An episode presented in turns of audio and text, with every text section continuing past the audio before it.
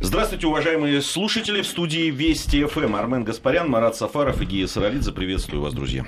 Приветствую. Приветствую. А, ну, прежде чем мы начнем а, вот, говорить на ту тему, а, которую запланировали, я бы все-таки в этот день, да, который там, скорбный день для, с одной стороны, для нашей истории, для всех советских российских людей, и в то же время да, это день, когда был э, все-таки прорвана блокада, и э, да, в этом есть и торжество победы, безусловно.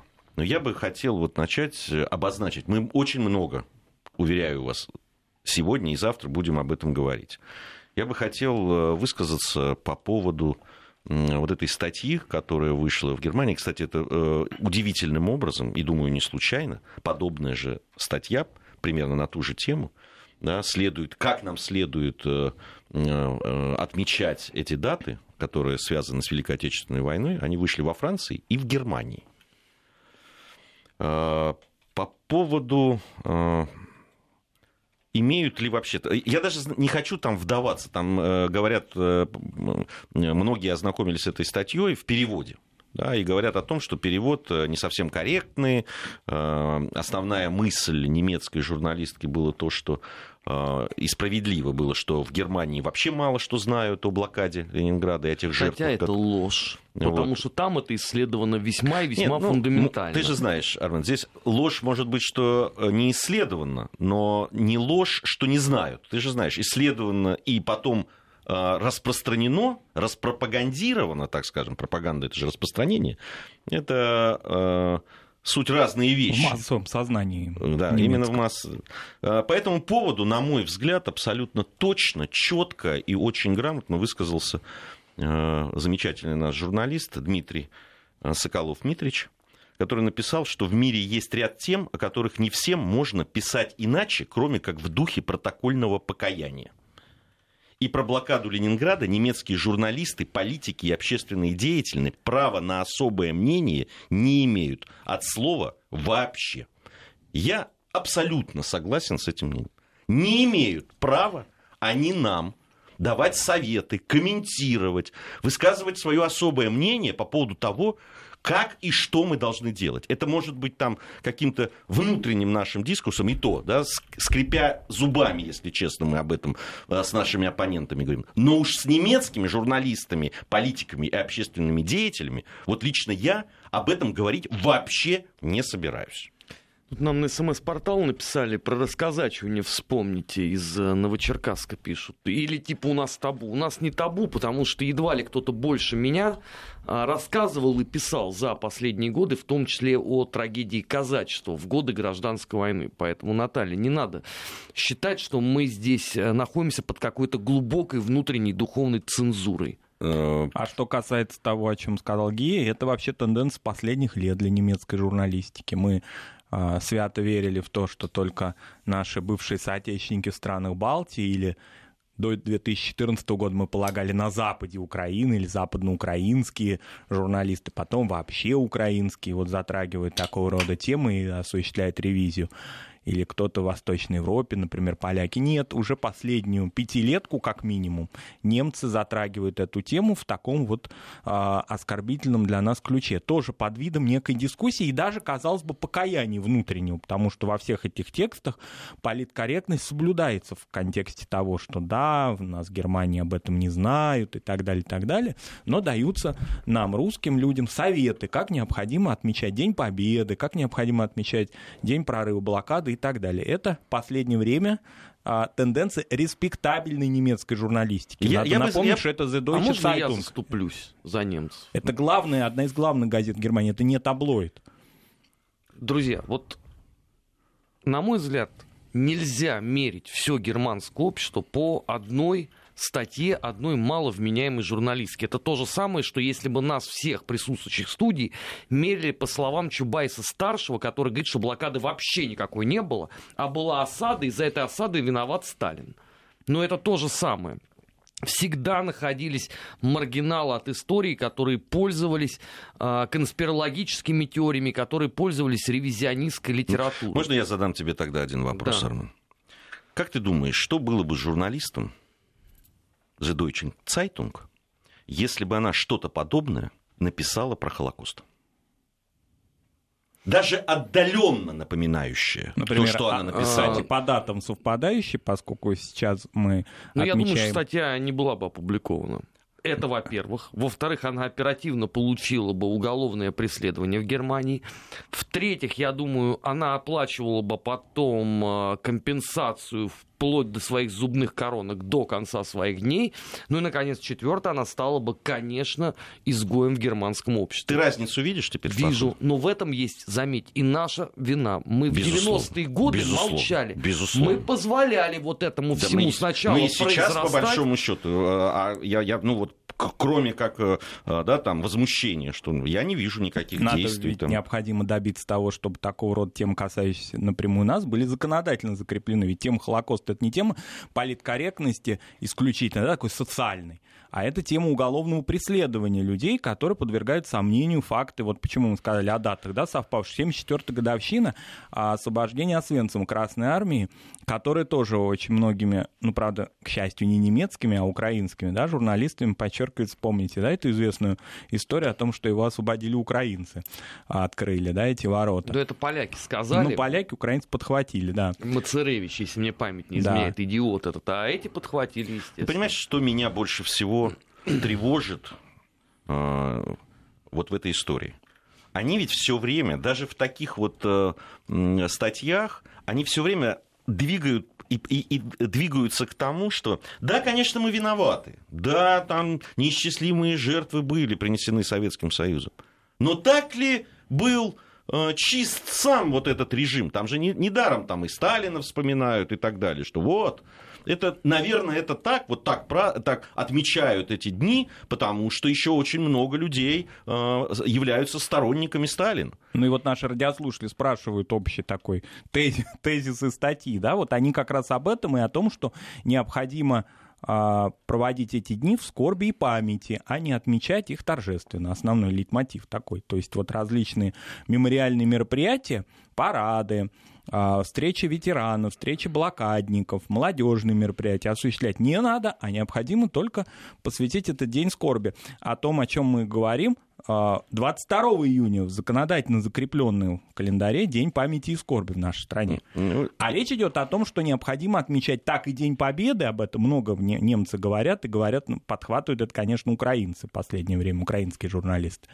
И вот э, День прорыва блокады тоже. Ну, э, день То есть прорыва- сценарий праздника нам определен вот сейчас Э. в Берлине. Вот нам, нам объяснили, как надо отмечать, они если должны проще. быть довольны, что мы не отмечаем, например, малые Нюрнберги, а, как праздник большой. Что мы не отмечаем казни всей той сволоты, которая пришла сюда, вешала, убивала и уничтожала людей. Вот это моя точка зрения. Другой ведь вопрос, что прежде чем вот с немцами разбираться, надо, конечно, все-таки гораздо больше говорить о том, что происходит э, в нашем э, российском обществе. Вы видели, какая вакханалия в Фейсбуке по поводу э, снятия блокады Ленинграда? Сколько сообществ э, запостило паскуднейшие фотографии, паскуднейшие материалы, и даже, что вот меня особенно поразило, ну, правда, без ссылки на первоисточник, в ход пошли немецкие пропагандистские материалы образца 41-го, 42-го, даже 43-го года. Это вот у нас здесь. И у меня вопрос возникает, где эта самая пресловутая, моя любимая 354 в части 3 статья? Когда она начнет работать на всю эту публику? У нас же просто на этой же неделе еще э, в Госдуме было принято в первом чтении по поводу fake news и противодействия. Ну вот, вот, пожалуйста, правоприменительная практика у нас опять отстает. И что толку от того, что мы сейчас зайдем э, словами на эту немецкую фрау? Да, она совершила от- отвратительную, мерзотнейшую э, статью. Но давайте честно скажем, она, к сожалению, не одна. Ты мне сам перед эфиром сказал, еще французы отличились. Это еще мы с тобой британскую печать сегодня не успели посмотреть. Я думаю, что там тоже нам что-нибудь посоветуют. Союзнички наши. Ну, понимаешь, э, я не говорю, что на это имеют право там англичане, французы, тем более. Но уж немцы-то. Ну уж немцы. Есть какие-то такие красные черты. Когда союзнички, это и в американской печати разные, и не только в печати, но и в исследованиях. Не то, что это, это надо поддерживать и это. Нет, ну понимаешь, ну это уже, ну совсем. Это просто красная, это не линия. Это вот такая огромная полоса красная, которую они не должны заходить, понимаешь? А если зашли, их там должно бить током, э, налетать на них стервятники, понимаешь, и расстреливать, вешая. Если они это делают. Ну, я сказал, что мы будем еще это обсуждать не обязательно. насилие. Нет, это, знаешь, я не пропагандирую. Я говорю, что должно случиться с теми людьми, которые посмеют такие вопросы ставить вообще, в принципе. Э, что сегодня в нас вопросе мы будем обсуждать? Э, тоже связанная вещь на самом деле э, во многом. Открыли в Киеве мемориальную доску Петлюре. В тот же момент, практически в этот же день, по-моему, если я не ошибаюсь, или на следующий, там, Порошенко, господин, посетил музей Яд Вашем. И как вот это сочетается в украинской политике, идеологии, я бы даже сказал, это вообще, конечно, большой вопрос.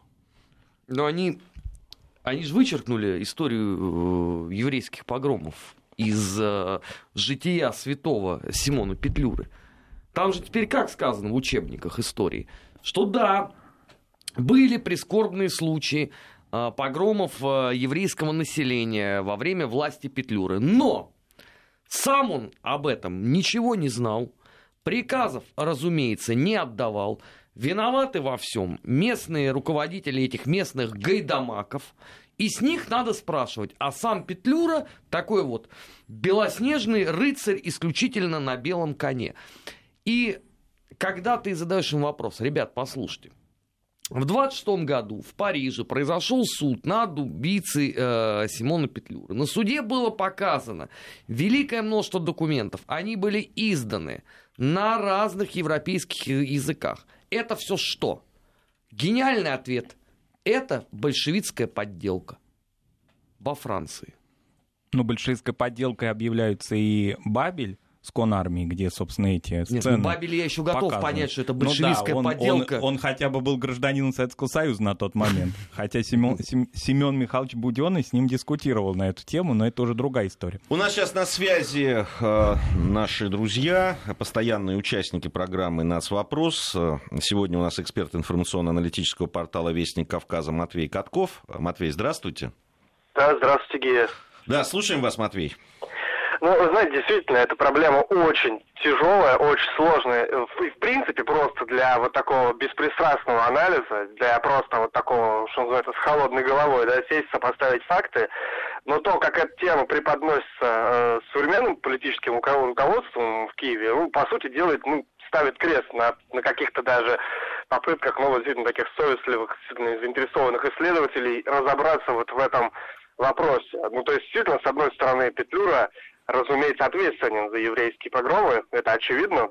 Но, с другой стороны, всегда в таких вопросах возникает э, та, такая тема, а вот э, до какой степени э, действительно власть отвечает за такие вот всякие подобные прецеденты, да, такие вот тяжелые, страшные события, особенно когда происходит это все на волне революции, да, ведь надо же понимать, что это революционная эпоха, действительно. А, и, и, в общем-то, э, с другой стороны, полностью открещиваться, да, от от э, вот этих вот событий, вот тем, что якобы, да, это вот некие перегибы на местах, это вот якобы вот местный уровень, а сам Петлюра вот как бы ни слухом, ни духом, это тоже иная крайность, и, к сожалению, вот эта вот иная крайность, она сейчас преобладает э, в официальном поле, украинском политическом, да, и в историческом, соответственно. И это очень сильно мешает действительно объективно изучить там того же личность Петлюры, даже ну, все, в тех же аспектах, где где можно действительно как-то ну, разобраться в вопросе более детально. Тем не менее, вот эта предвзятость, она действительно мешает объективному анализу, ведь так или иначе трудно говорить сейчас вот о количестве жертв, но вот, тем не менее, вот, все-таки 50 тысяч упоминается вот, жертв погромов, и это, в общем, довольно большая цифра, в общем-то. А, при этом а, отдельной такой спорной темой может быть вопрос личных, например, взглядов э, Петлюры на, на еврейскую тему. А известно, что, возможно, это как-то эволюционировал, потому что, например, а, скажем, да, молодой Петлюра, например, как известно, еще до революции он, в общем-то, ну, э, известен был высказываниями, ну, такой, да, в общем-то, снисходительного характера по отношению к евреям, к их проблемам. Просто, например, э, в предисловии к пьесе Чикова «Евреи», он, в общем-то, написал, да, примерно о том, что действительно проблема такая вот тяжелая, и что проблема действительно, ну, в общем-то, э, заслуживает внимания. Но, естественно, когда он уже возглавил государство, он начал действовать совсем иными, в общем-то, э, как бы приоритетами, и этот вопрос, ну, то ли как-то был отложен действительно, то ли вот э, сейчас очень трудно это изучить, но действительно то, что вот украинские власти его действительно как бы вот отделяют от фигуры Петлюры, да, не пытаются его разбирать совместно, а вот именно как бы сепарируют полностью, как вот уже сказано было, вычеркивают, это действительно, в общем-то, усложняет этот вопрос. Поэтому, в общем-то, э, мемориал Петлюре власти воздвигают именно вот как бы, да, не в контексте еврейского вопроса, а в контексте его создаваемой национальной идеологии, то есть ставят Петлюру в один ряд с Мазепой, с Бендерой, то есть как бы по-иному немножко... Да, они там в один ряд и с Ярославом Мудрым его ставят. Ну, это, ну, это, это, это, это, это уж совсем перегибы, ну, то есть, хотя, как сказать, совсем, да, это вообще глобальная проблема, потому что дело в том, что в исторической науке, в общем-то, существовала некая, есть такая, да, теория так называемых 30 лет, да, это о том, что вот якобы 30 лет проходит, после этого историк может, ну, плюс-минус объективно пытаться разобраться там революционных событиях, еще как каких-то, да, потому что вот уже события как бы вроде как не давят на, а, на, ну, на современность, да, уже как бы историк более с такой с холодной головой подходит. Это правда в Европе популярная концепция, где социальных потрясений меньше, но тем не менее применительно к революции в России и на, ну, на территориях бывшей Российской империи высказывалась такая вот идея, что якобы вот успокоится все, и будет действительно возможно проанализировать все эти события, действительно поднять там архивы, источники, многоплановые, какое-то комплексное исследование произвести, возможно, междисциплинарное. Однако, как мы сейчас видим, вот сто лет прошло с тех событий, а тем не менее э, вопрос крайне политизировался, и вот, увы, сейчас его изучить действительно объективно нельзя. И то, что, как пытается его преподносить украинская власть, к сожалению, э, это не одна из точек зрения, да, это не мнение, это именно некая предвзятость, увы, предвзятость в масштабах ну, госполитики, и это печально, действительно, увы. Спасибо, Матвей. Матвей Катков, эксперт информационно-аналитического портала «Вестник Кавказа». Но у них давят их не только события там, 17 э, или 18 или 19 года. Я говорю, их давят вообще тысячелетняя история. Ну, Петлюра ведь не только по еврейским погромам, да, он как-то пытается быть реабилитирован на Украине, но и, например, замалчивается история того, что в сочетании с э, в союзнических отношениях с поляками против большевиков он фактически отдал полякам большую часть Западной Украины, Галицию и Волынь. То есть он, сейчас... он отдал ради того, чтобы они напали на большевиков. на большевиков. Это предмет торга был. Да, то есть сейчас он такой собиратель вообще и один из идеологов украинской государственности, а тогда как? А, в 1920 году вот такой вот такой он демарш осуществил, который, кстати говоря, был впоследствии преодолен только после 1945 года, когда была осуществлена известная операция Висла и переселение украинцев уже с территории народной Польши. То есть фактически украинский народ тогда начал собираться, то, что растерял Петлюра в 2020 году. Это тоже не освещается, это тоже табуированная тема. Я, кстати, не соглашусь с Матвеем, что тема Петлюры вот в последнее время э, политизирована. Она вообще политизирована с самого начала. Его появления на э, подмостках этого балагана вселенского, который называется «Украинское государство». У нас все книги, которые выходили по гражданской войне на Украине, они, если содержали упоминание вот этой петлюровской истории, то с точки зрения политики, что это была мелкобуржуазная власть, она не заботилась о проблеме, э, которая стояла перед пролетариями, солдатами и крестьянами и так далее, и так далее. Непосредственно сам код вот боевых действий, то, что вот принято считать военной историей, вы там не найдете. И больше того, у нас это до сих пор то же самое творится. На Украине, между прочим, создавая вот этот культ Петлюры, они старательно обошли почти все боевые действия. Он политик. Но это, понимаешь, это все равно, что, я не знаю, э, написать бы про Брусилова все, что угодно, кроме вот непосредственно Луцкого прорыва. Но это было бы странно. А здесь эта схема работает. И, кстати, вот ровно по такому же э, лекалу они относятся ко всем остальным. Э, генерал, он же Гетман Скоропадский, описание его вот боевых действий, это только там русско-японская Первая мировая война. А вот бои за Киев, описанные Булгаковым, ты там не найдешь. Там единственное, что будет, это момент политического завещания. Это ли не политизация в чистом виде? А как вообще можно об этих фигурах говорить без политизации, если честно? Ну, понимаешь, что значит, давай с терминами тогда разберем. Что такое политизация?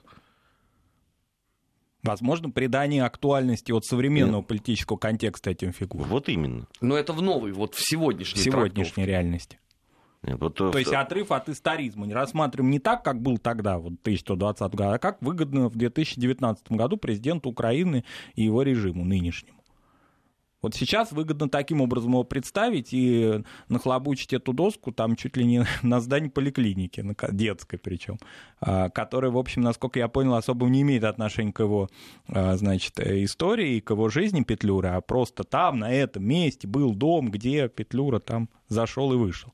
Но нужно установить такую мемориальную доску, героизировать его. Может быть, в какой-то степени, я даже предположу, отвлечь немножко внимание от событий Второй мировой войны, то есть переключить вот такой сделать такую хронологию украинских выдающихся государственных деятелей, да, которые вот с начала 20 века уже боролись за государственность, чтобы, чтобы не было вот этой концентрации на Бандере, исключительно Шухевич. А вот у нас так было. Кстати говоря, Петлюра-то подпитывался идеями Грушевского. Я вот сейчас не могу точно сказать, висит ли его мемориальная доска до сих пор в Москве или нет, которую установили. Да, Груш... да. До сих пор. Просто там квартал этот реконструировался на Погодинской улице. Ведь Грушевский последние годы жизни жил в Москве и в 90-е... У нас ничего не снимают. У нас годы... улица Атарбека, он замечательным образом существует. Нет, я не к тому, что ее нужно было бы снять, а к тому, что сохранилось ли это здание, где жил Грушевский. В 90-е, да. 90 годы вот установили ему мемориальную доску человеку, который историку, который а, считал, что русского народа нет. Но он же жертва он жертва, деспотии. конечно, жертва. И он же идеолог и фактически такой отец-наставитель Петлюры. Вот эти фигуры, они более такие, ну что ли, они, конечно, не респектабельны, если, извините, в Париже был суд, и никуда без него не деться. Можно открыть любой сайтный интернет, посвященный, в интернете, посвященный Петлюре, и прочитать об этих жертвах, о том, о чем сказал Матвей, да, и о том, что Шварцбарда, фактически убийцу, да, Петлюры, оправдали один из таких гуманных судов того времени, да, либеральный французский суд посчитал, что у него есть веские аргументы для осуществления такого, в общем, самосуда и от этого никуда уйти нельзя. Но в то же время нету такого особого какого-то, кроме вот темы, связанной с погромами, какой-то особой, э, ну что ли, э, какого-то шлейфа за ним, таких каких-то особых преступлений, которые вот во Второй мировой войне так сильно себя проявили. Поэтому вот он теперь, наверное, в качестве отца-основателя будет выступать. Армен Гаспарян, Марат Сафаров, Гия Саралидзе в студии Вести ФМ. Сейчас у нас пришло время новостей середины часа. Затем вернемся, продолжим программу «Нас вопрос». «Нацвопрос» о чувствительных проблемах. Без истерик и провокаций. Продолжаем нашу программу. Армен Гаспарян, Марат Сафаров и Гия Саралидзе в студии Вести ФМ. Говорим мы о причудах а, политической жизни Украины с точки зрения, там, с одной стороны, героизации Петлюры и все, что было сделано э, да, не только по отношению к евреям, да, мы, мы это уже говорили, и в то же время, в этот же момент, да, в, э, во время торжественной открытия значит, э, памятных знаков, всяких посвященных Петлюре. Кстати, сделано это было в районе города, который там староеврейский район, насколько я знаю, э, да, где и разворачивались многие события э, вот, и в этот, же, в этот же день Петлюра идет, посещает Израиль, посещает, значит... Порошенко, да. Порошенко. Да, вот. да во многих городах, собственно говоря, где происходили погромы, там же ведь улицы Петлюры, последний год появились. Например, в Броварах под Киевом была переименована улица Черняховского. Военачальник Второй мировой войны, он не нужен, он не вписывается в контекст современной политической идеологии. А она переименована в улицу Петлюра. А то, что в этом городе, в этом местечке на тот момент проживало население убитое в ходе погрома, как, собственно, и в других местах. Это очень важно подчеркнуть было именно сейчас на карте. Кстати говоря, Петлюра — это такая фигура, которая, а, которая, пыта, которой пытаются объединить Восток и Запад Украины. Ведь а, родом он из центральной Украины, насколько я помню, из Полтавской губернии, И поэтому вот а, его культ пытаются установить и в центральных, и в восточных областях Украины. То есть это такой незападенский э, персонаж. Это фигура, которую хотят сделать объединенной, объединительной для этнической такой консолидации украинской. Это тоже надо подчеркнуть. И вот именно эти топонимы все, значит, разбросали по всей территории Украины за последние 5-10 лет. Вот интересная вещь. Марат упомянул о том, что есть памятная доска, которая в Москве на Погодинской улице, на Погодинской, да, по-моему, да. улице, э, которая в 2003, да, мы выяснили, да. была она установлена, э, которая посвящена идеологу э, украинского национализма Грушевскому. Я так понимаю, она до сих пор там и висит. Вот интересная вещь. Я, я сейчас не надо меня сейчас не, ну, понимать он, он, так, что надо бежать он... сейчас на Погодинскую улицу и сбивать это все. Он академик, ему Сталин же дал все возможные блага, когда Грушевский вернулся. У него с этой точки зрения советская власть все хорошо получилось. Но он умер, правда, до 1937 года. А то мог бы и тоже стать антинародным элементом. Но всех его, насколько я помню, а, видных учеников поставили к стенке. Но доска... Ему-то поставили... Но доска в 2003 появилась? Это... Как а... жертве, э, по-моему, политических репрессий. Она, по-моему, если мне память не изменяет, э, входила по обмену. Мы чего-то ставили там, а они, соответственно, ну, ставили ну, здесь. Там во время установки же говорилось о том, что это вообще э, такой символ дружбы России и Украины. Еще культур... да, назвали бы символом культурных дружбы. отношений и связей между нашими народами под такой формулировкой это прошло. Действительно его последняя квартира. И, собственно, почему я сомневался в том, висит она сейчас или нет. Несколько лет назад я ее видел. Дело в том, что реконструируется этот квартал. А, такой конструктивистский район на, а, вот на Погодинской улице в этом районе, на Девичьем поле. И, возможно, просто эти дома как-то да, не существуют уже сейчас. Вот мы не можем дать такой гарантии. Но к вопросу о том, что доска законно была установлена, есть постановление правительства Москвы 2003 года, она установлена, все открыто, замечательно, хорошо. И висит и дальше на двух языках. Именно в этой квартире он работал над, своей, над своим трудом, посвященным значит, разоблачению русского народа. Что русский народ вообще-то, ну, никаких претензий к татарскому народу, ну, в общем, он татарский. Вот. Он вообще тюркский народ-то, и он не должен претендовать на э, славянскую, значит, вот эту чистую кровь. Именно здесь, в Москве, он продолжал эти свои э, изучения, которые сейчас переиздаются на Украине многочисленными тиражами. Вообще, это государственная идеология отрицать русскую церковь, русский народ, вообще принадлежит русских к славянству. Это интересная вещь. Э, принимая участие в программе в новой телеканала «Россия», кто, э, кто против, да, я впервые э, в своей журналистской практике начал в прямом эфире сталкиваться с политологами с Украины. Ну, я про Кофтуна не говорю, это просто отдельная история. Там единственное, что вот нахождение в одном помещении потом э, вызывает непреодолимое желание помыть руки. Требует проветривания. Да, это требует проветривания. Но вот интересная вещь. Как только ты начинаешь говорить о том, что э, Украина сделала своей идеологию даже не украинский национализм, по большому счету, а просто э, лозунг «мы не Россия и мы не русские» что она, по большому счету, даже не поход в Европу, да, там, э, к европейским ценностям, это главный сейчас лозунг. Главный это э, что все, что связано с Россией, это ужасно, это ермо там, они, и, и все остальное, что они пытаются там скинуть. Они отрицают это. Они говорят, что это чушь. Они говорят, что это неправда. Им показываешь потом Просто любой, абсолютно любой практически э, информационный ресурс украинский. Да, из 10 новостей 9 посвящено России. Но, Но они все равно не соглашаются. Мне кажется, что все 10, если считать слово Путин внутри текста за упоминание. Ну, включая прогноз погоды, по-моему. Да, скоро. мне кажется, что да.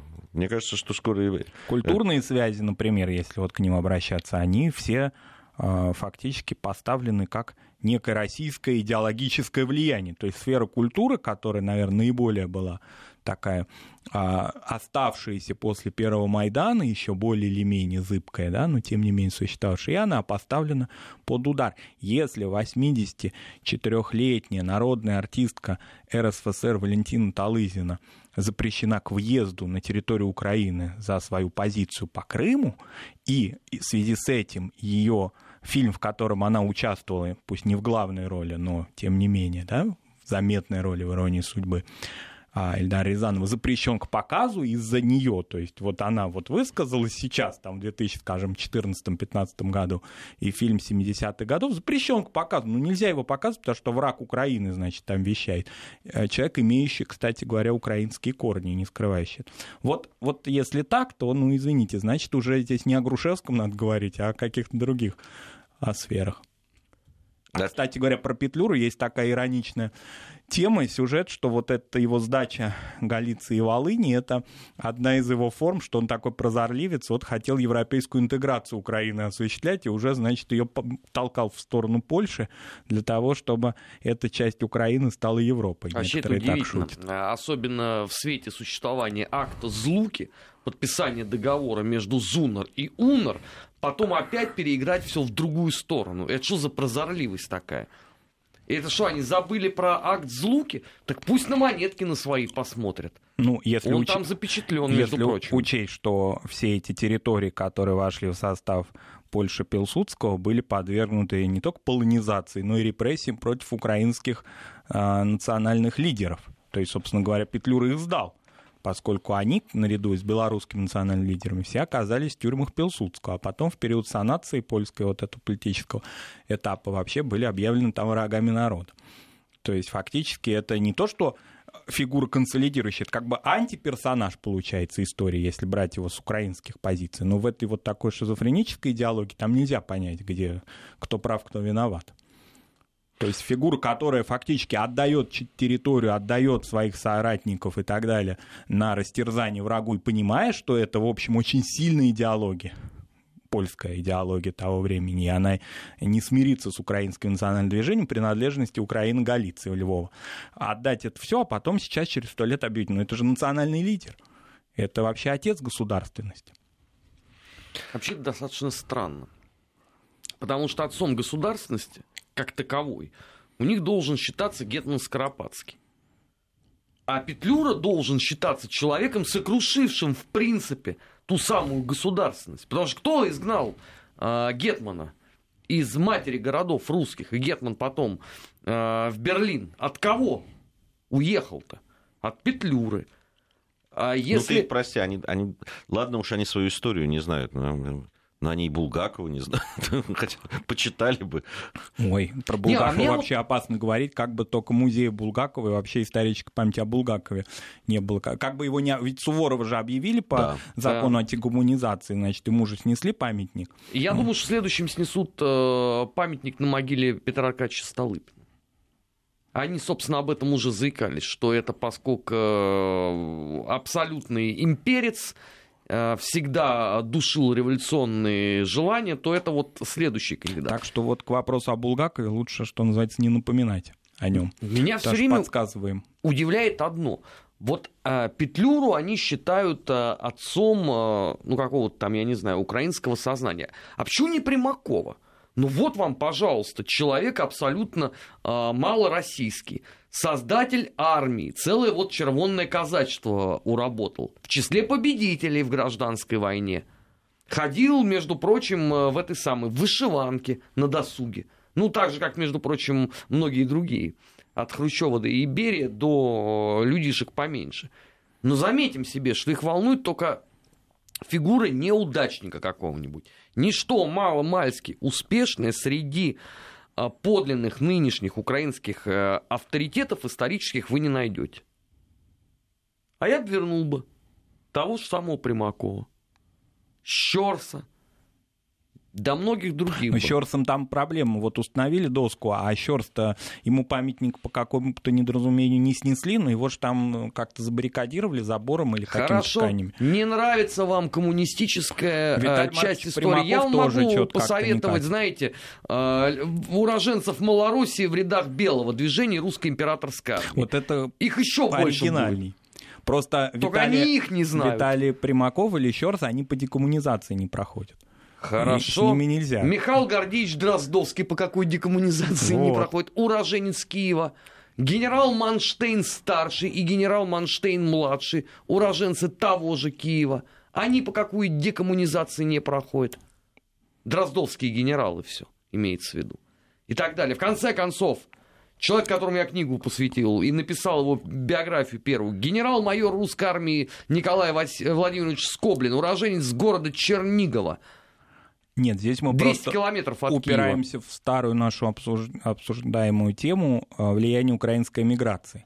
Для нее вот эти все фигуры белого движения, ну и тем паче красные украинцы, они никогда не существовали в пантеоне. А Петлюра, его могила в Париже, там и вся вообще вот эта мемориальная тема, она все годы абсолютно, да, была в почете огромном. И вот эта тема Ну, трансформировалась. вот ве- в- возвращаясь от истории к тому, что сейчас происходит, да, там вот э, в связи с героизацией, понятно, что напрямую с историей связано, но все равно одно дело мифы, да, вот эти, а другое дело, как с этими мифами, кото- которые, а, даже являясь мифами, все равно э, да, отсвечивают да, там, антисемитизмом, э, да, кровавыми Русофобия. русофобией, да, как кровавыми какими-то делишками там и так далее. А, в, причем по отношению к разным народам, в том числе и тем, которые сейчас на Украине проживают, и те, которые проживают. Вот как с этим быть? Ну, все равно вот в этом а, таком когнитивном диссонансе, да, приходится же пребывать Ну а тому же как с этим Порошенко. быть, если а, лидеры национальных общин современных Украины, польской, еврейской и других, они не выступают активно против. Ну там были какие-то заметки в Фейсбуке, да, от активистов, а, что вот, ну не очень хорошо, как-то некорректно, не- нельзя так вот прям уж в открытую героизировать. Но в то же время это лидеры современных а, зарегистрированных на Украине национальных объединений.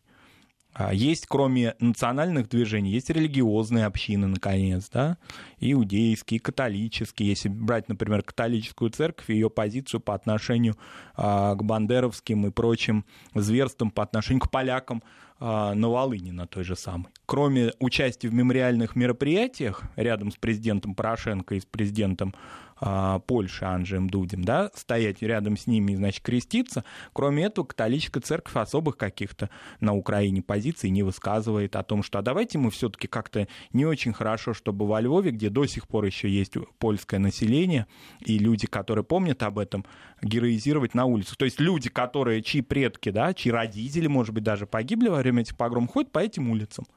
Вот мы здесь, в Москве, беспокоимся за них, а они там спокойно, значит, ходят по этим улицам. Мы не говорим здесь об, об отъявленных украинских националистах, а говорим о обычных гражданах других национальностей. И часто даже активистах этих движений национальных которые, ну так, в интернете, там, в социальных сетях высказывают какое-то свое возмущение. Но они не обращаются в правоохранительные структуры. Понятно, это бе- бессмысленная история на Украине Ну, обращаться. поэтому и не обращаются. Вот. И фактически они, понятно, что они боятся, если брать запад Украины, это совершенно очевидно. Да и в Киеве небезопасно, вероятно, да, высказывать эти темы. Поэтому здесь мы как бы беспокоимся не- в некотором роде, да, делаем работу за других. Вот они сами сейчас, это, кстати, община достаточно крупная, если брать польскую общину, она очень мощная, несмотря на то, что численно не очень велика, но тем не менее она поддерживается. Такой есть проект в Польше «Полония», который поддерживает вообще польскую диаспору за пределами Польши. Плюс церковь и так далее. Ну вот им это не надо, как выясняется. Они активной позиции не высказывают. Более того, они стройными рядами вместе с правящим украинским режимом участвуют во всех этих мемориальных мероприятиях, держат свечи там или что-то другое и радуются тому, что эти дни в календаре еще остались. Радуются они тому, что они Ну, еще что их- остались. и что они остались, и еще что, что наряду с тем, с той героизацией, все-таки для приличия сохраняется в политическом календаре официальном дни памяти жертв Холокоста, дни, связанные с Бабьим Яром в Киеве, дни, связанные, вот новые даты, связанные с геноцидом поляков на Волыне и так далее. Что эти даты сохранились. Вот они считают, что это большое достижение их. Но рано или поздно их придется вычеркивать оттуда, из этого календаря. Потому ведь что это они не стыкуются. с- невозможно, да. Как Нет. можно вот в одной голове уместить то, что а, один человек уничтожает людей, а потом через день или в тот же день говорить о том, что это большая катастрофа для Украины. Тогда какая, какой календарь? Это, ну, это просто вот два мнения в одной голове. Называется это шизофрения по психиатрической диагностике.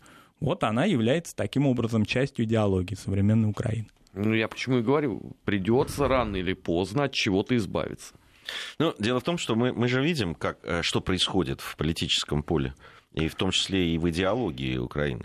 Если еще ну, не так давно э, в, в те лозунги, под которыми сейчас многие идут на выборы, это были удел маргиналов да, там, и э, крайних националистов, то повестка, она же все время сдвигается в эту сторону. Э, и постепенно, постепенно, да, да, да, даже э, все эти разговоры по поводу русского языка, вы вспомните. Еще не так давно вообще в, э, в политическом поле этих разговоров не было. Если там посмотреть... Ну как, э, в массовой политике. В массовой политике, я про это и говорю. Но ну, были маргиналы, Ты, которые не, ну, были вот правые, да. там, постепенно они начали попадать в парламент, там, небольшими группками, ну, и так далее. Все время, помнишь, нам рассказывали, их всего 2-2,5%. И, ну, и, некоторые а додумались до того, что их надо использовать как спойлер для партии регионов. Mm. Вот я про Виктора Федоровича Януковича, он и получил да, в результате. Конечно, он, именно он их и поддерживал. О, именно он их и поддерживал, это всем известно.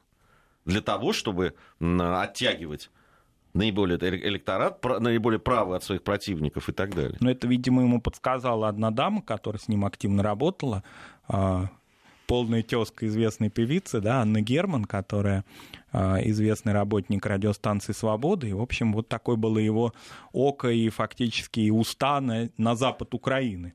Да и фактически такой вот трансформа, трансформировала все его идеи, да, в как, облекала в какую-то такую бандеровскую... А, а постепенно э, текст, текст. эти лозунги, э, которые э, крайне правые там на нацики были, они постепенно стали лозунгами ну, вполне себе центристских, да, там Э, и, и превратилась в мейнстрим теперь э, политики.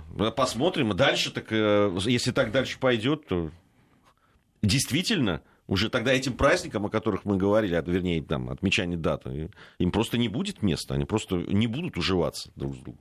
Спасибо, Марат, Спасибо. за этот разговор. Совсем скоро у нас недельный отчет. Нацвопрос о чувствительных проблемах. Без истерик и провокаций.